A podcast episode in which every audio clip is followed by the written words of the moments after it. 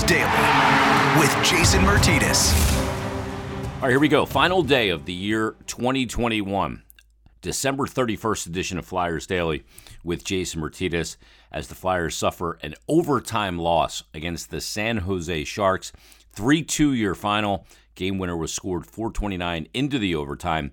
Tomas Hertl picked up his eighth goal in his last eight games and his 16th goal of the season. The reason Flyers got it to overtime, two players in particular. Joel Farabee got the tying goal at 15:57 of the third period, his ninth of the season, and Felix Sandstrom, the Flyers rookie goaltender making his NHL debut. Ho hum, how about the Flyers rookie record for saves in a debut? 43 saves on 46 shots. Flyers able to muster 25 on James Reimer. Flyers do grab a point out of the game, and considering the situation and the travel and everything else that went into this, uh, that's a pretty good result. You'll take three out of four points with the Seattle and San Jose game for the first two of this road trip. Still two more to go.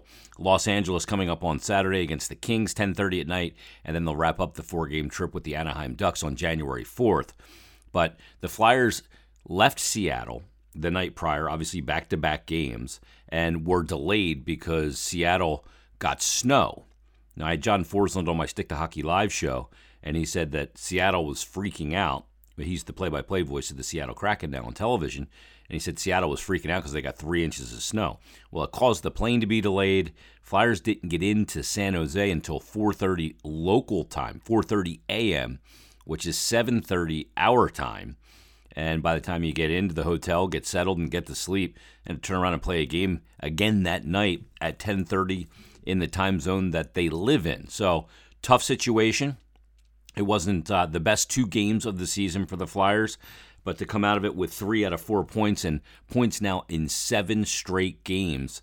They've gotten 12 of a possible 14 points in those seven games, and right now they're only a point back of that final wild card spot. Now, in total fairness, yeah, they're a point back of the Detroit Red Wings who hold the last wild card spot with 33 points in 31 games. Flyers have played 31 as well.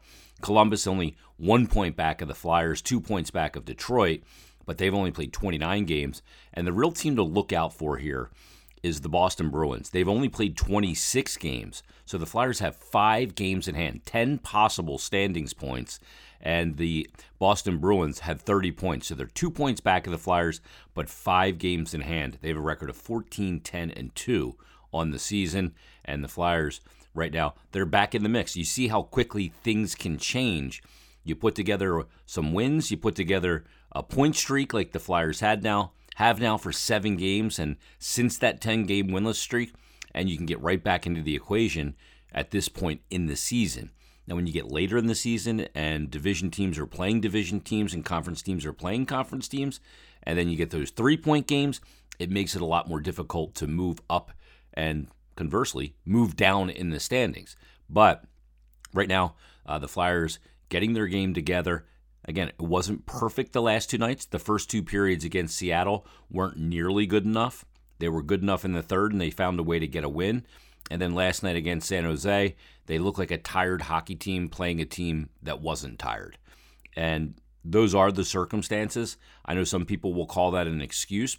That's a reality and you saw some tired mistakes on the ice last night as well. And the Flyers still find a way to get a point out of it. So you'll take that. Uh, I, I recite this all the time. It's not necessarily who you play, it's when you play them, what the circumstances are of that game. And the circumstances, they were exacerbated for the Flyers with the travel nightmare that unfolded from Seattle to San Jose, already on a back to back. But they got a great goaltending performance from Felix Sandstrom. And Mike Yeo made that decision to go to Sandstrom based on exertion levels and workload and sports science. It was the right decision. Uh, at least I thought it was, as I kind of mentioned on yesterday's podcast, that it's not about as many how many shots the goaltender faces, but really the exertion levels, and they measure all of that with sports science and the technology they have today. And he goes with Felix Sandstrom, and it was it was obviously the right decision. Felix Sandstrom was very good in the game. And I, I kind of harken back to a couple years ago when the Flyers were in the bubble. and they had a game against the Montreal Canadiens. And Carter Hart's playing against Carey Price in the playoffs inside the bubble in Toronto. And he had a really good game. If I recall, he made 32 saves on 33 shots. I think it was game three of that series where the Flyers grabbed the 2 1 series lead. And I remember being really impressed with Carter, not because of the 32 saves on 33 shots, but because, as I termed it at the time, it didn't look like his heart rate ever exceeded 70 beats per minute. The way he played was just so calm, under control. The situation didn't look too big for him. He was not frenetic in net. He was very focused and reading plays and fundamentally playing the position the way he always plays it with or without pressure of the moment. And the interesting thing about watching Felix Sandstrom last night in that game against San Jose is he looked very similar. It did not look like he was ever overwhelmed in the game. From from the drop of the puck, he looked very comfortable. He looked very matter of fact and efficient and his reads were good. Even in overtime, you're in your first NHL game. And even in overtime, he was just sticking pucks away that were coming through his crease like he was out for a morning skate. Never looked overwhelmed. That's a great sign for a goaltender. And he's a guy that was drafted back in 2015. He's not a young kid. He's 24 years old at this point. He was drafted, I think, 70th overall in the third round for, by the Flyers. And he would he had a real good performance. And this is a goalie that has played most of his hockey professionally and obviously growing up on an Olympic sheet size ice and has been working through that adjustment period of getting used to the North American ice, which is significantly smaller. It's not nearly as wide. And for a goaltender, that spatial awareness is much different on an Olympic sheet of ice than it is for the small North American sheet of ice. And when you're on the smaller ice, at the NHL level, shots can come from anywhere inside the offensive zone. So you mentally have to be engaged at a different level. In the European game, it's a lot more passing and working things around the outside. You constantly feel like I've talked to guys about this. They feel like they're waiting on a shot. At the NHL, you're you're not waiting on a shot. You're anticipating a shot at all times. And it's a tough tough adjustment for goaltenders. And obviously the spatial part of it as well the depth, your angles, a lot of it feels different and looks different to the goaltender, and it takes some time to get adjusted to. And Felix Sandstrom was a guy that just couldn't get into a rhythm in adjusting because, for one circumstance or another, whether it was injury or the pandemic or whatever, you know, he just wasn't able to put together a lot of games on the smaller ice surface. He's been able to do that a little bit this year, and he's adjusting, and we started to see that adjustment really kick into form last year. Um, and you saw in his game last night that he's a goaltender that looks confident. He's got good technical abilities, good play reading and instincts, and looked really good for the Flyers in that game. So you can never have too much goaltending. And great performance from Felix Sandstrom to start out his NHL career. Comes in a loss, but he gave his t- team every chance to win that game and made 43 saves in the game for the Flyers. So they'll take that and uh, perhaps that gives the coaching staff confidence while Carter's not available to use him again. And if you run into a situation where you have an injury or if Martin Jones were to go into COVID protocol, you don't fret putting Felix Sandstrom into an NHL game. You need to get points in the standings, and you know you can get quality play out of them because we saw that in the in an NHL game against the San Jose Sharks last night.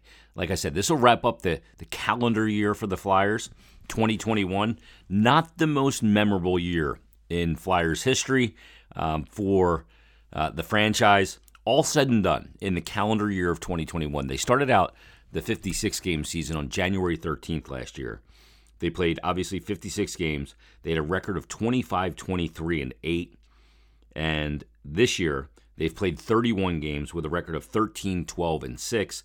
So a combined record in the calendar year of 2021 of 38, 35, and 14, and a total of 87 games. So we look forward to 2022. Flyers will be back at it coming up on Saturday when they take on the Los Angeles Kings and kick off another calendar year of Philadelphia Flyers hockey. We're all hoping it moves in the right direction, obviously from a pandemic standpoint and health standpoint and public health standpoint, but also from a success on the ice standpoint for the Flyers. Now, coming out before the game, we heard the news that Sean Couturier is on IR and is week to week dealing with an upper body injury.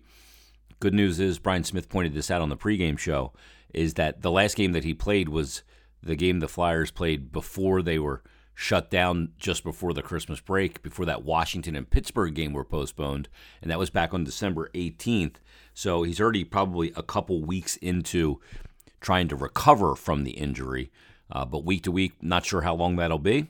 But uh, no Sean Couturier for the Flyers. They're going to have to deal with it, and they're going to have to find ways to get it done.